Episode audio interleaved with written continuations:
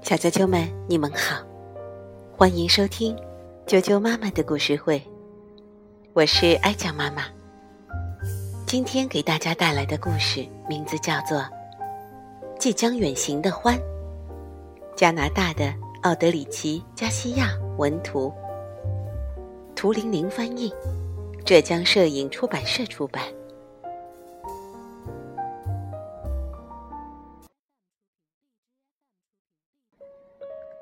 即将远行的欢，绿浓浓的森林真是个好地方呀。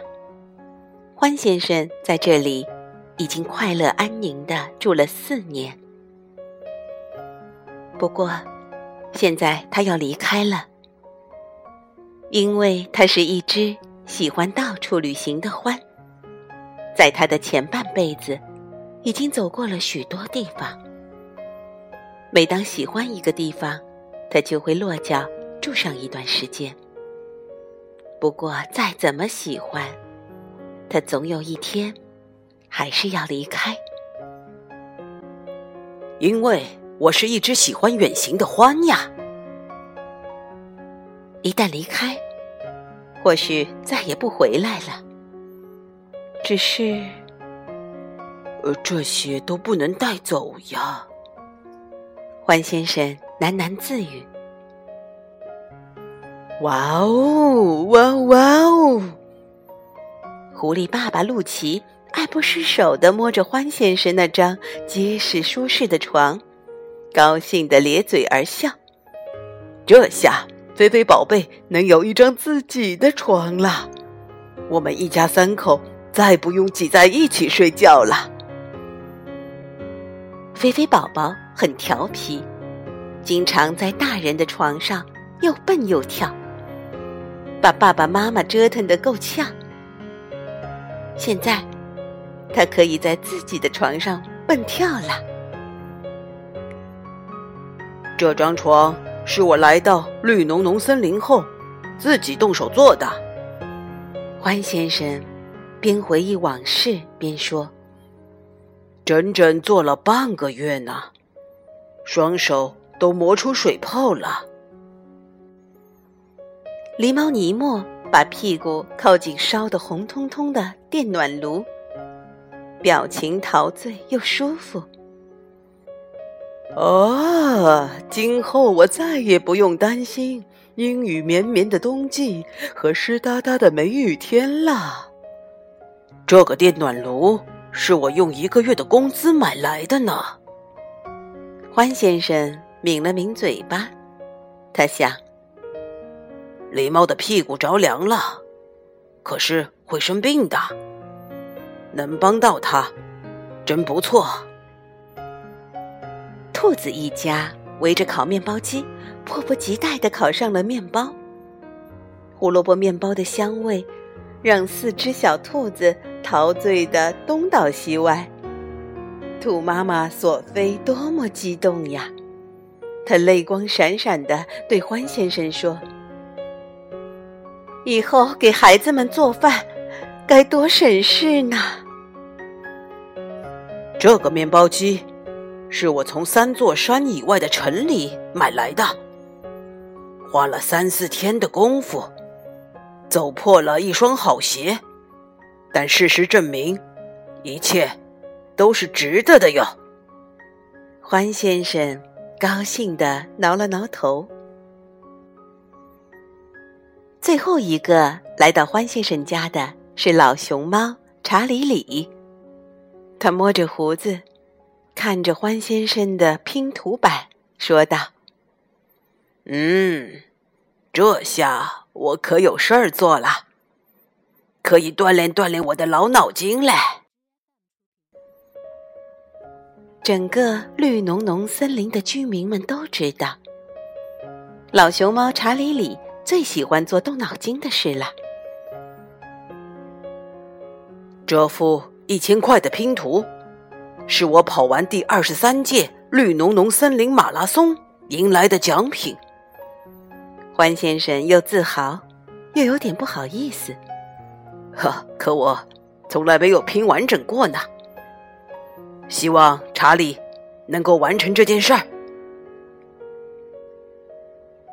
离别的日子到了，欢先生最后看了一眼空荡荡的房子，心里有点淡淡的忧伤和孤独。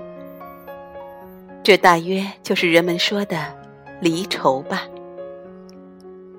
欢先生是个坚强的远行者，尽管对绿浓浓森林依依不舍，但他还是戴好帽子，拎起行李箱。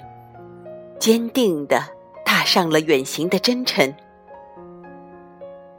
心情有些复杂的欢先生，慢慢地走着，想要最后领略一下绿浓浓森林的美好气息。当他走到森林路口的时候，吃惊地发现，他的邻居们都在等着他。狐狸露奇把一件非常帅气的风衣。披在欢先生的肩膀上，笑眯眯地说：“咱俩的身材果然差不多呢。”啊，欢先生知道，这是狐狸爸爸唯一一件用上好布料做的风衣。狸猫尼莫充满豪气地说：“拿着，拿着，既方便赶路，又可以防身，再好不过了。”多精致的手杖啊！这可是尼莫的爷爷留给尼莫的传家宝呢。呃，这我怎么能收呢？欢先生很不好意思，但是狸猫尼莫坚持把手杖送给欢先生。兔妈妈索菲感情最丰富了，高兴的时候，悲伤的时候。眼泪总像珠子一样往下滚。现在到了离别的时刻，索菲一边擦眼泪，一边说：“老话说，千里之行，始于足下。”索菲递给欢先生一双漂亮的手工鞋。欢先生知道，索菲的手艺很好，但他为了照顾四个兔宝宝。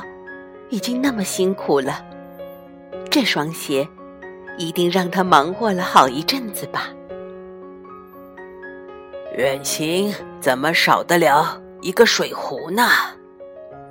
老熊猫查理里郑重的把一个闪亮亮的葫芦放进欢先生的手里。传说，这个葫芦是一位东方的仙人用过的呢。谢谢你。查理，欢先生摸了摸葫芦。嗯，查理点点头。相信葫芦仙人会一路保佑你的。现在，欢先生的心情不复杂了。他再也感觉不到离别的孤独和忧愁。相反，他觉得浑身充满了力量。浑身满是暖暖的幸福。欢先生启程了。狐狸露奇望着他的背影说：“瞧，他多像一位有派头的远行者啊！”兔妈妈索菲擦干了眼泪，说：“他本来就是呀。”